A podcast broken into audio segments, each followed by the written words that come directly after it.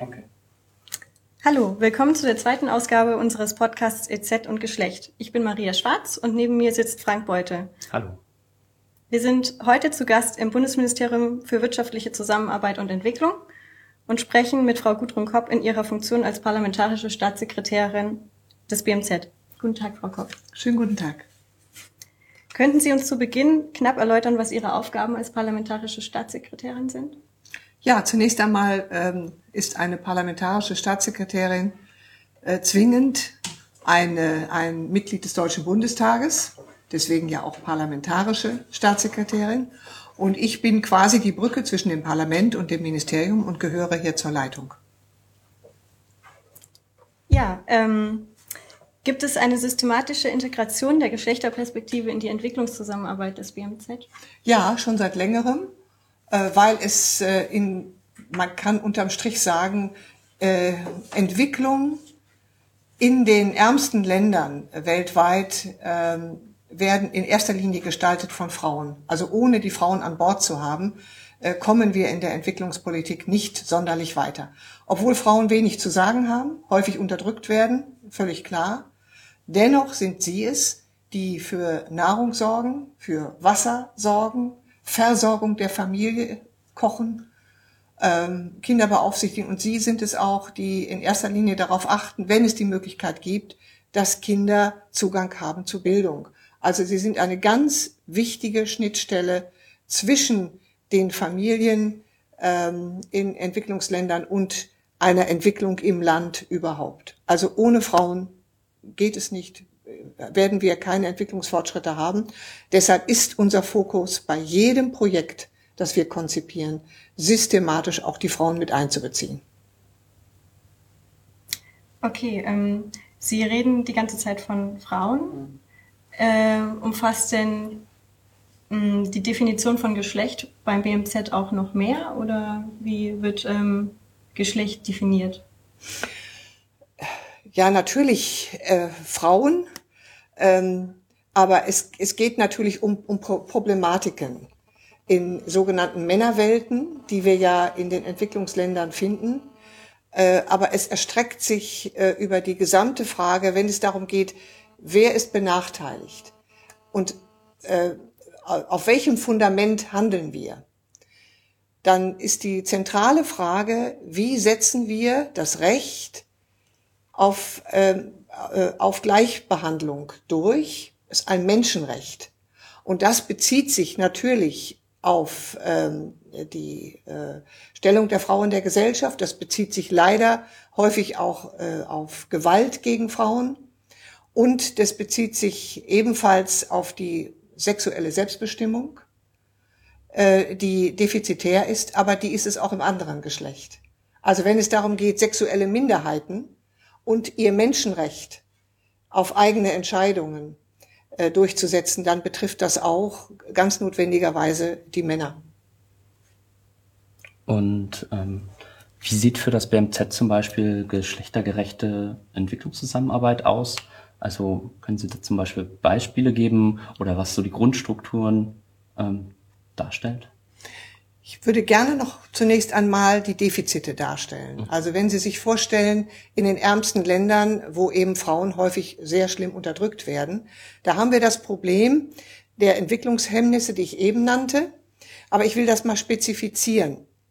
Es gibt ähm, Defizite in der Versorgung mit Nahrungsmitteln, äh, mit Wasser, mit Bildung, vor allen Dingen Zugang zu Bildung für Mädchen und Frauen. Da haben wir ja viele Projekte. Denken Sie an Afghanistan, aber auch in anderen Ländern, wo wir sehr gezielt mit unseren Projekten äh, Mädchen mit einbeziehen und auch sehr genau evaluieren, ob diese Mädchen und Frauen tatsächlich beteiligt werden in diesen Projekten. Aber sie können das erstrecken auf die Gesundheit äh, und da eben Familienplanung, sexuelle Selbstbestimmung, ähm, die äh, Gesundheitsrate, also gerade die hohe Müttersterblichkeit, die wir äh, finden in vielen Entwicklungsländern, da gezielte Projekte auf den Weg zu bringen, die eben Frauen gesundheitlich besser versorgen, gerade während der Schwangerschaft und äh, dann auch zu Geburtszeiten. Ähm, aber ich will Ihnen auch noch sagen, so Themen, an die man selten denkt. Es ist wichtig, Frauen nicht nur eben heranzubringen an Bildung und Ausbildung, sondern Frauen auch zu bilden, was das Thema Finanzdienstleistungen betrifft. Zugang zu Geldern, äh, äh, Mikrokrediten beispielsweise, wo Frauen sich in der Regel als sehr zuverlässig erwiesen haben, die äh, eben auch die, ihre Mikrokredite äh, sehr zuverlässig zurückzahlen. Äh, das ist ein wichtiger Punkt, aber auch die Tatsache, dass Frauen häufig Landrechte fehlen, ist ein Defizit. Frauen betreiben häufig Landbau und sie werden dann vertrieben, weil sie keinen Titel haben. Sie, sie haben keinen kein Grund und Boden, der ihnen gehört. Und auch bei der Erbfolge sind es die Männer, die in der Regel äh, das Land erben und nicht die Frauen. Und das wiederum macht Frauen im Wirtschaftskreislauf äh, weniger äh, interessant, weniger verlässlich, weil sie ja nichts haben, was sie einbringen können als, ähm, als Eigentum. Und insofern ist der, den Status zu verbessern von Frauen im rechtlichen Bereich ist auch ein ganz wichtiger Punkt. Und da schließt sich auch der Kreis in der Entwicklung wieder. Also äh, auch an der Stelle nachzuschauen und zu sehen, dass wir in der Entwicklungszusammenarbeit mit diesen Querschnittsprojekten ähm, Frauen in, in jedem Projekt mit auf dem Schirm haben und bei der Konzeption von Projekten auch immer sehen, dass Frauen von diesen Projekten mit profitieren oder in besonderer Weise profitieren. Hm. Und Sie versuchen dann sozusagen ähm, die Dimension Geschlecht und auch Frauen ähm, in die gesamte Entwicklungszusammenarbeit so einzubringen. Ja. Und haben Sie da äh, Mittel oder Steuermechanismen, wie Sie das irgendwie erreichen können? Ja, wir haben natürlich äh, Steuermechanismen, die gibt es als Bewertung äh, OECD DAC. Äh, wird, wird Ihnen etwas sagen, da geht es um die Bewertung von Projekten und da gibt es Abstufungen. Da werden Projekte genau betrachtet und gesehen, inwiefern spielt das Thema Gendergerechtigkeit äh, bei, bei den Projekten eine Hauptrolle. Dann gibt es die Bewertungsziffer X, also die, die höchste Bewertungsziffer 2.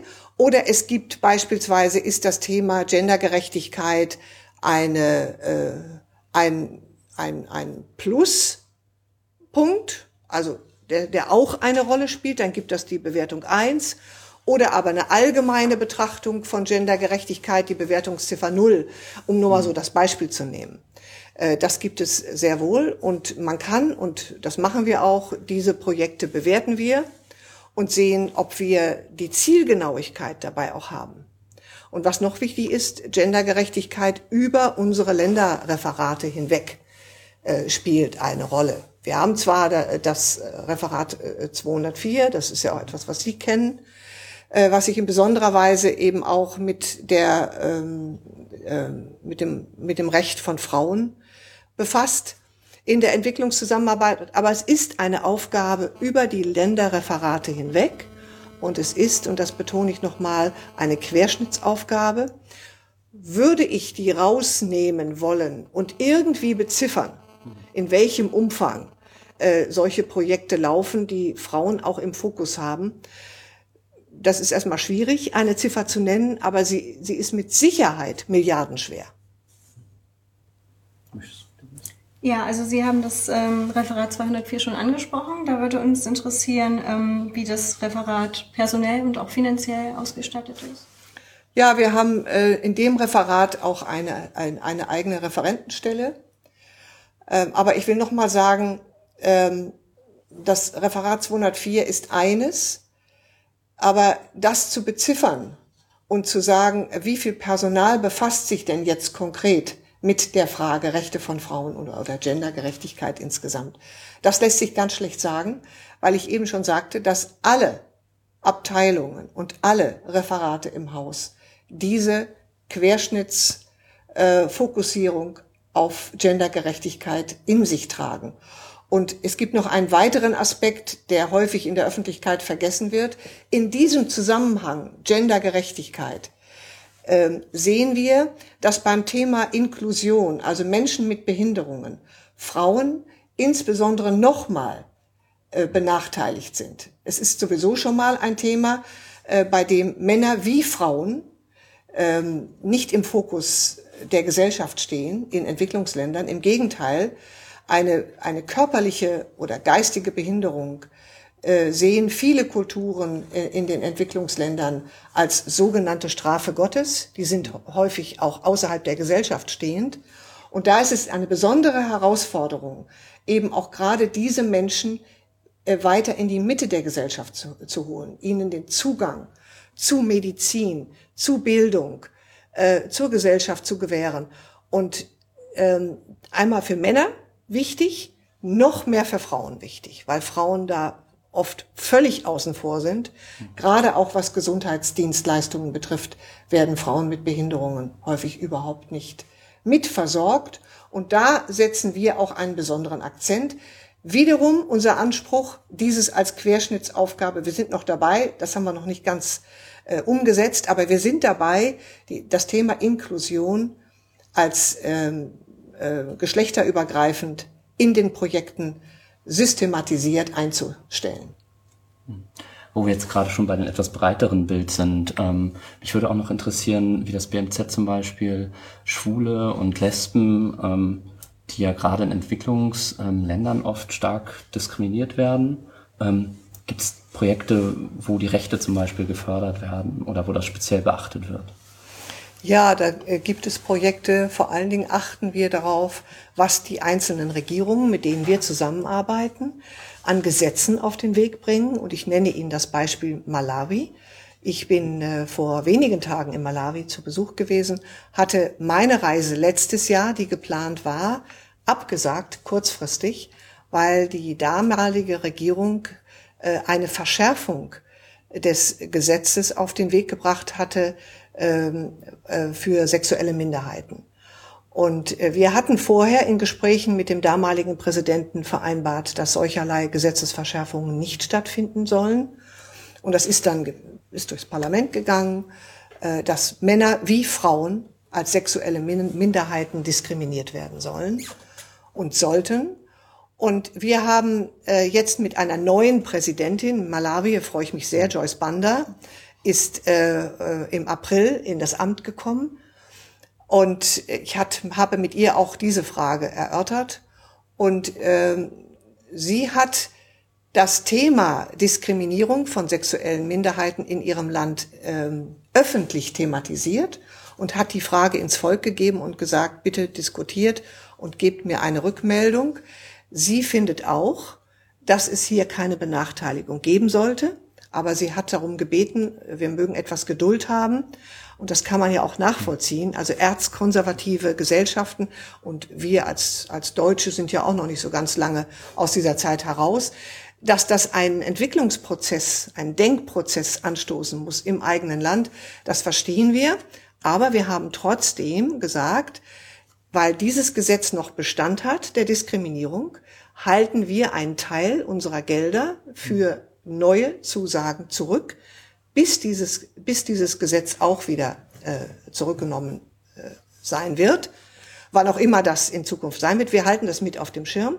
Das heißt, wenn wir sehen, es gibt Defizite, wir, wir treten ein in Gespräche mit den Regierungen und wenn wir sehen, jawohl, da ist ein Verständnis dafür da, äh, dass dies äh, eben gegen die Menschenrechte gerichtet ist, dann kann man Zeit äh, zum Nachdenken mhm. und Handeln dann auch vereinbaren. Aber so lange halten wir dann auch Gelder zurück. Also wir sind, das ist schon ein Me Mechanismus von Sanktionen, äh, den wir dann, dann auch in Gang setzen. Und ähm, das BMZ arbeitet ja mit sehr vielen verschiedenen ähm, Partnern zusammen. Einige sind zum Beispiel Vereine, andere sind wieder sehr große Hilfsorganisationen, wieder andere sind halbstaatlich zum Beispiel. Und ähm, mich würde interessieren, wie Sie ähm, Instrumente dann sozusagen durchsetzen und ähm, ihren Partnern auch vermitteln, wie die Projekte für sie aussehen sollten und wie halt auch Geschlecht dann zum Beispiel ähm, beachtet werden kann in den Projekten. Also wir arbeiten sehr gerne zusammen mit mhm.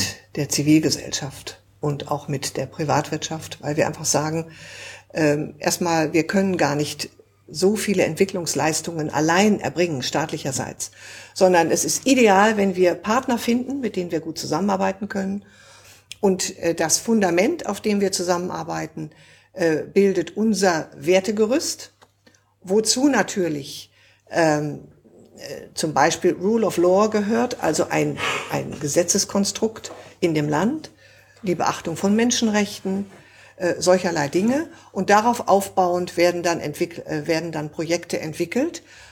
Manchmal äh, von, der, von Organisationen aus der Zivilgesellschaft allein. Und sie legen uns das Projekt vor und fragen, ob wir als staatliche äh, Entwicklungs äh, ähm, Ministerium, ob wir dieses Projekt mitfinanzieren können, weil sie es allein nicht schaffen. Ähm, das prüfen wir dann, ob es wirklich unterstützenswert ist und gehen dann auch rein oder, oder gehen nicht rein. Ähm, und manchmal äh, geben wir auch ein Projekt vor und, und laden andere ein, äh, sich mit, mit einzubringen. In jedem Fall gilt für uns aber, wir haben unser Wertegerüst und wir haben, ein, wir haben strenge Kriterien der Evaluierung, weil wir wissen, dass die staatlichen Gelder ja auch äh, gegenüber unseren Steuerzahlern äh, zu rechtfertigen sind. Und ähm, wir wissen aber, dass bei noch so schönen Projekten, dass die Arbeit nicht funktioniert, wenn wir meinen, von außen ein Land entwickeln zu können, über den Kopf der Menschen hinweg vor Ort. Das geht nicht, sondern mit den Leuten vor Ort, mit den Regierungen, wenn es denn möglich ist, wenn überhaupt gute Regierungsführung da ist. Korruptionsbekämpfung ist natürlich auch ein wichtiger Punkt. Das heißt, wohin fließen die Gelder? Welches, welche, welches sind unsere Partner? Und wenn das Wertegerüst stimmt und auch abgestimmt ist mit dem, was vor Ort gewünscht und angebracht ist, dann machen wir das gern. Aber wir müssen viele Kriterien dabei bedenken, damit Gelder nicht versickern und damit wir nicht Gefahr laufen, äh, einem Land etwas aufzuoktroyieren, was selbst vor Ort gar keine Akzeptanz findet. Das wäre auch nicht im Sinne einer positiven äh, und nachhaltigen Entwicklung. Und wie sieht dieser Rückkanal zum Beispiel in der Praxis aus? Also wie nehmen Sie ähm, als BMZ oder als Behörde dann auch, oder Ministerium besser gesagt, ähm, das auf, ähm, wenn Feedback aus den Entwicklungsländern kommt und auch von den Partnern kommt? Also wo schlägt das auf und äh, wie kommt es dann bei Ihnen an? Ja, wir haben beispielsweise ja auch unsere GIZ, Gesellschaft für internationale Zusammenarbeit. Wir haben die KfW, die DEG, äh, die solche Projekte ja auch vor Ort dann ähm, umsetzen für uns als Ministerium. Und wir haben äh, eine automatische äh, Evaluierung von Projekten, wo wir dann draufschauen. Und es ist uns äh, sehr wichtig, in dieser Zusammenarbeit äh, zu versuchen, die Dinge äh, gemeinschaftlich auf den Weg zu bringen. Und es ist äh, wie gesagt, es ist einfach erforderlich, dieses Wertegerüst immer wieder vorwegzustellen. Und so wie ich eben die Malawi-Reise nannte, so reist der Minister, so reist der beamtete Staatssekretär und ich zum Beispiel auch in die Länder, um ein Feedback zu bekommen. Wie kommen die Projekte an? Was wird vielleicht auch noch, was, was können wir noch besser machen? Zielgenauer machen. Und dazu dienen dann eben auch die Projektbesuche und die Gespräche mit unseren Partnern vor Ort. Frau Kopp, noch eine letzte Frage. Ähm, welche Chancen und Möglichkeiten sehen Sie in der Zukunft für ähm, geschlechtergerechte Entwicklungszusammenarbeit? Sehr große Chancen. Ich glaube, dass in der Entwicklungszusammenarbeit auch in den entferntesten Ländern ähm, das Bewusstsein dafür, dass wir eigentlich eine Welt sind, gewachsen ist und dass die Grenzen immer kleiner werden, die Barrieren auch und dass allein über das Internet, über die elektronischen Medien so viele Informationen ausgetauscht werden darüber, wie Menschen in anderen Ländern leben, welche Möglichkeiten es auch gibt für die Entwicklungsländer und die Menschen, die in den Entwicklungsländern leben, äh, was sie machen können, so dass ich sehe, dass es hier enorme Fortschritte ge äh, geben wird.